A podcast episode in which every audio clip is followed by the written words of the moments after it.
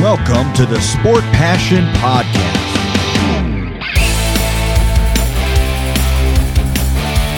And here is your host, Lars Marendorf.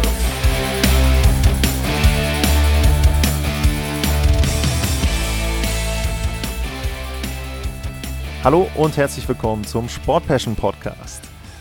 Heute sind die New Jersey Devils die Mannschaft, auf die ich blicke in der Vorschau auf die Saison 2022-2023. Die Devils belegten im letzten Jahr Platz 7 in der Metropolitan mit 63 Punkten, waren damit nur drittletzter in der Eastern Conference. Philly und die Canadiens waren noch etwas schlechter. Aber ja, die Devils haben mal wieder einen Sommer gehabt, wo man sagen kann, ja, könnten sie sich verstärkt haben, könnten ein paar Probleme adressiert haben. Nur das war auch schon in den letzten Jahren der Fall. Auch in den letzten Jahren waren die Devils immer so ein bisschen Champion der Offseason. Und dabei ist nicht viel rausgekommen, denn seit 2017, 2018 haben sie die Playoffs verpasst. Und 2017, 18, das war noch die Saison, in der Taylor Hall den MVP oder die MVP-Trophy äh, gewonnen hat. Und das ist gefühlt schon ziemlich lange her. Und das lässt ja auch so ein bisschen Rückschlüsse darauf zu, wie gut denn diese Verbesserungen wirklich waren in den letzten Off-Seasons. Da ist am Ende dann nicht so viel bei rausgekommen im echten Standing der NHL. Also New Jersey war auf dem Papier gut im Sommer, aber dann auf dem Eis im Winter und im Frühjahr eben nicht. Was hat General Manager Tom Fitzgerald gemacht im Sommer? Zum einen gibt es ein paar Abgänge zu verzeichnen. Darunter ist PK Subban, dessen hochdotierter, langjähriger Vertrag, damals noch in Montreal abgeschlossen, ausgelaufen ist. Und wenn ich gesagt habe, 2017, 18, dann war, da waren die Devils zuletzt in den Playoffs. Wer so ein bisschen mitrechnet und sich daran erinnert, wann denn PK Subban nach New Jersey gekommen ist, der wird jetzt bemerken, dass Subin kein einziges Playoff-Spiel absolviert hat für die Devils, weil er in der Zeit, in der er in New Jersey war, mit seinem Team nie die Playoffs erreicht hat. Also finde ich schon eine sehr, sehr enttäuschende Phase und sehr, sehr enttäuschende ja, Verpflichtung dann auch letzten Endes für die New Jersey Devils. Subin damit viel, viel Lorbeeren gekommen aus Nashville und am Ende eben nicht einmal die Playoffs erreicht. Ty Smith ist auch weg, der ist jetzt in Pittsburgh und Pavel Saka, der ist in Boston. Wer ist alles gekommen? Die große Neuverpflichtung ist äh, Andre Palat, der einen Fünfjahresvertrag unterschrieben hat. Palat kommt von Tampa Bay, der hatte 49 Punkte in 77 Spielen letzte Saison und er hatte 21 Punkte in 23 Playoff-Spielen. Also hat er schon sehr, sehr gut gezeigt, dass er da ja, jemand ist, der eben gut punkten kann, auch punkten kann, wenn es darauf ankommt und jemand mit viel, viel Erfahrung ist, eben dann auch Stanley Cup-Siege schon gefeiert hat. Und ich glaube, das tut den Devils auf jeden Fall gut, dort einen Spieler zu bekommen, der auch ein bisschen Gewinnermentalität mitbringt und eben dann vielleicht auch die anderen etwas mitreißen kann und da diese Routinen, die man braucht, um erfolgreich zu sein, ich sag's ja des Öfteren, einfach mit reinbringt ins Team und auch diesen Willen zu gewinnen und sich nicht dran zu gewöhnen, dass man eben da als Verlierer vom Eis geht. Ich glaube, dafür ist Andre Palat sehr, sehr gut geeignet. Er ist schon 31, ja, er passt vom Alter her nicht unbedingt rein in die Struktur der Devils, das muss man natürlich sagen, aber trotzdem versuchen sie schon, dass sie ihn da zusammen mit einem ihrer beiden starken jungen Center spielen lassen in Zukunft, denke ich. Das kann Nico Hischer sein, das kann Jack Hughes sein, aber einer von beiden wird auf jeden Fall der Center werden von Andre Palat. Zu den beiden komme ich gleich noch, also da werde ich noch ein bisschen was zu sagen, aber erstmal nochmal ein bisschen weiter geschaut. Also Palat, die große Verpflichtung der Offseason. Dazu kommt Vitek Vanacek aus Washington ähm, per Trade. Ähm, dann Eric Haller kommt aus Boston, auch per Trade. Brandon Smith aus Carolina und John Marino aus Pittsburgh. Und wenn wir dann mal schauen auf die Zahlen der New Jersey Devils, dann kann man ja auch wieder so ein bisschen ableiten, was ihnen denn fehlte. Tore waren sie auf Platz 19, 245. Ja, untere oder unten im, im, der, im zweiten Drittel der NHL, also ein bisschen unterdurchschnittlich da, was die Tore betrifft. Aber das große Problem waren die Gegentore. 302, Platz 29 in der Liga. Der Corsi-Wert war nicht wirklich schlecht. Äh, waren sie auf Platz 11. Bei den Torchancen auch 53,99 Prozent. Platz 9. Also, das ist ja wirklich eine, eine gute Quote insgesamt, muss man ja schon sagen. Ja, Schussquote hat das Ganze dann wieder so ein bisschen zunichte gemacht. Da waren sie auf 17 und die Fangquote bei den Torhütern auf Platz 31. Special Teams spiegelt im Grunde auch diesen Eindruck so ein bisschen wieder, wobei, nee, das ist eigentlich umgekehrt, wenn ich jetzt mal gucke. Das erstaunt mich so ein bisschen. Powerplay war auf Platz 28, also schlecht.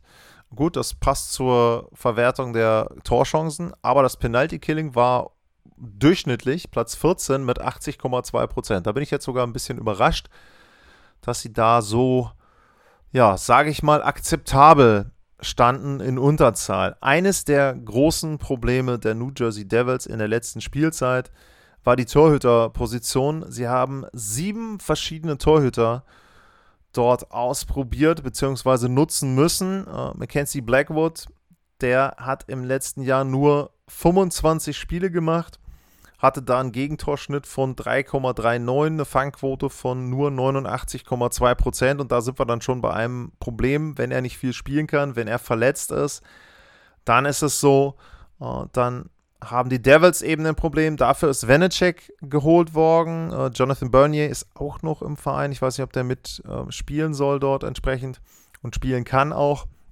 Ja, aber sie haben auf jeden Fall versucht, im Tor etwas mehr Tiefe zu schaffen mit Vanacek und Blackwood dann als Duo.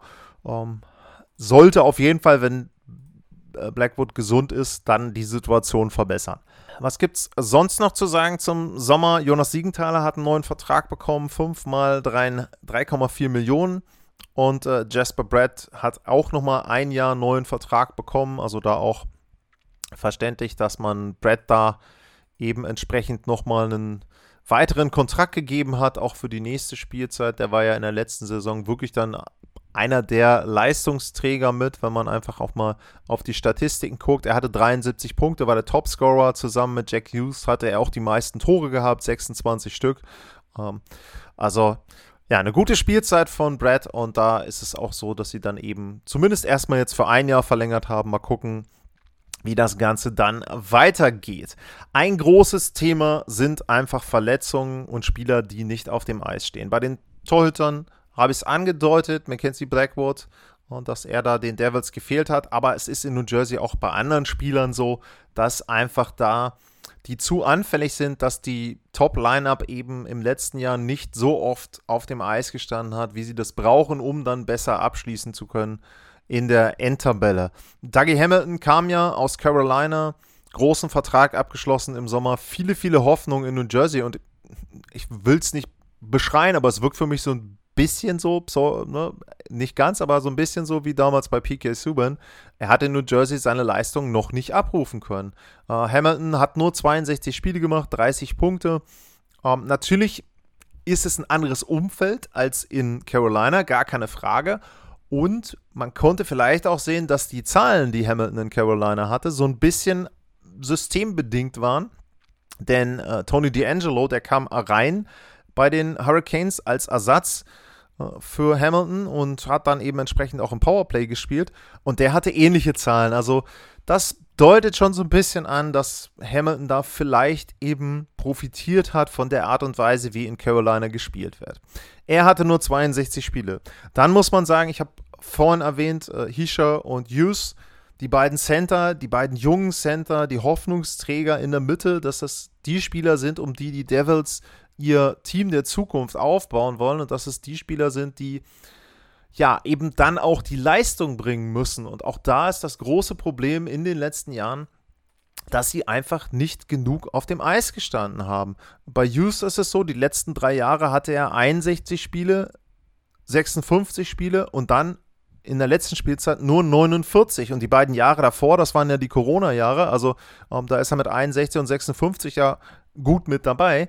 Um, ähm, und auch bei Nico Hischer sieht das nicht anders aus. Der hatte vor drei Jahren 58 Spiele, dann hat er eine Spielzeit mit 21 gehabt und letztes Jahr immerhin noch 70 Spiele. Aber insgesamt ist das zu wenig. Also die müssen beide schon 70, 75 Spiele eher auf dem Eis stehen, damit die Devils eine Chance haben, ein bisschen mehr rauszukommen unten aus der Metropolitan, um da dann in Richtung Playoffs wieder gucken zu können. Ähm, wer hatte noch Spielzeiten im letzten Jahr, wo man sagen kann, die waren eher durchwachsen? Thomas Tatar würde ich da auch vielleicht nennen, dass das jemand ist, wo man auch nochmal drauf hofft, dass er nochmal wieder mehr Tore machen kann, dass er doch etwas besser spielen kann wieder. Ähm, wenn ich mir das äh, Death Chart angucke, der Devils, das sieht jetzt gar nicht schlecht aus in der ersten Reihe. Ähm, Palat und äh, Hughes und äh, Jasper Brett äh, sind da diejenigen, die dort in der ersten Reihe gelistet werden. Also ähm, finde ich schon, ähm, dass das eine ganz gute erste Reihe ist. Hisha als Center der zweiten Reihe, Haller auch ähm, als Center der dritten Reihe. Das ist auch okay. Die Frage ist, ob die Stürmer drumherum, also ähm, ob dann Sharangovic und Mercer in der zweiten Reihe oder auch Andreas Jonsson und äh, Thomas Tatar eben in der dritten Reihe, ob die genug Treffer erzielen können, ob die eben genug unterstützen können, um dann ja, da die Offensive ein bisschen stärker zu machen und ihnen dann zumindest die Chance zu geben, ein bisschen hochzuklettern in der Tabelle. Es wird wichtig sein, dass Lindy Ruff seinem Team Defensive beibringen kann und natürlich eben auch gesunde Torhüter hat, gar keine Frage. Äh, das ist sicherlich einer der Punkte, wo sie sich wirklich verbessern müssen, die Devils. Ja, und dann wird es aber, glaube ich, trotzdem schwer, wirklich hochzuklettern. Denn wenn man einfach nochmal drum herum guckt, die Teams, die in der Metropolitan spielen, die ersten vier Playoffs-Teams letztes Jahr, man kann sagen, Pittsburgh ist älter geworden, man kann sagen, Washington ist älter geworden, ja. Carolina hat sich stark verbessert, finde ich auch nochmal in der Offseason. Die waren schon sehr, sehr gut. Ähm, die Islanders werden vielleicht noch einen Tick besser sein im nächsten Jahr, auch wenn die nicht viel gemacht haben in der Offseason. Columbus hat mit ähm, Johnny Goodrow sich richtig verstärkt und dann kommen die Devils. Und ähm, ja, ich tue mir schwer da drin, irgendwie mehr Hoffnung zu machen, weil ich glaube, dass sie einfach auch in der nächsten Spielzeit unten in der Tabelle in der Metropolitan stehen werden. Ich, es sei denn wirklich, äh, Hughes und Hisha machen 80 Spiele und jeder einen Punkt pro Spiel, äh, so ungefähr, und auch die anderen treffen dann dann kann es wesentlich mehr werden. Uh, Vanacek und Blackwood als Torhüter-Duo ist sicherlich solide, wenn sie spielen können, aber auch das haut mich nicht so von den Socken. Und ja, also mehr als Platz 5 vielleicht maximal, wenn es richtig gut läuft. Platz 6 ist für mich nicht drin. Playoffs glaube ich überhaupt nicht, auch weil die andere Division im Osten stark ist. Und dementsprechend wird es wieder eine Spielzeit, in der die Devils ihren jungen Spielern Zeit geben, aber auch da muss man dann schauen, ähm, ob es dann irgendwann vielleicht fast schon zu lange ist, denn Hamilton wird dann auch bald 30 und ähm, Hisha ist dann auch schon bald 24, 25. Also da muss schon noch ein bisschen kommen jetzt in den nächsten zwei Jahren, damit man wirklich sagen kann, die New Jersey Devils sind wieder da. Vielleicht ist es auch so, dass sie sich auf der Torhüter-Position doch nochmal umgucken müssen. Blackwood hat noch ein Jahr Vertrag, also es könnte eben auch etwas sein, wo man da dann nochmal handelt. Tja, und was ist ansonsten noch möglich, wenn ich mal gucke? Ähm, sie haben im Grunde keinen Cap Space, was ein bisschen erstaunt, wenn man weiß, wo die Mannschaft letztes Jahr gespielt hat.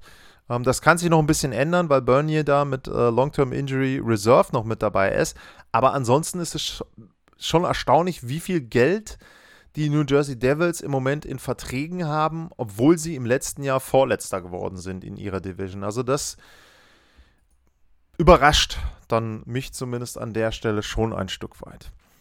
Ja, die Devils nächstes Jahr sicherlich auch wieder in Richtung Tabellenkeller unterwegs. Leider kann ich da den Fans von New Jersey nicht so viel Hoffnung machen. Das war die Vorschau Nummer 2 für die Metropolitan. Wenn euch das gefallen hat, wenn ihr den Podcast mögt, dann abonniert ihn, bewertet ihn und wenn es euch richtig gut gefallen hat, dann könnt ihr mir bei buymeacoffee.com slash sportpassion virtuell einen Kaffee gönnen. Da freue ich mich drüber. Nehme auch gerade hier mal aus meiner schicken Arizona Coyotes Tasse einen Schluck Kaffee. Und ansonsten gilt natürlich wie immer, wenn ihr Anmerkungen, Kritik, Fragen habt, gerne at lars-mar info at sportpassion.de. Das sind die beiden Adressen, wo ihr mich erreichen könnt, wo ihr mir schreiben könnt. Ich freue mich immer über Feedback, ich freue mich immer über fundierte Kritik, wenn ich da irgendwas falsch gemacht habe. Sehr, sehr gerne melden. Und tja, ansonsten gilt wie immer, vielen Dank fürs Zuhören, bleibt gesund und tschüss.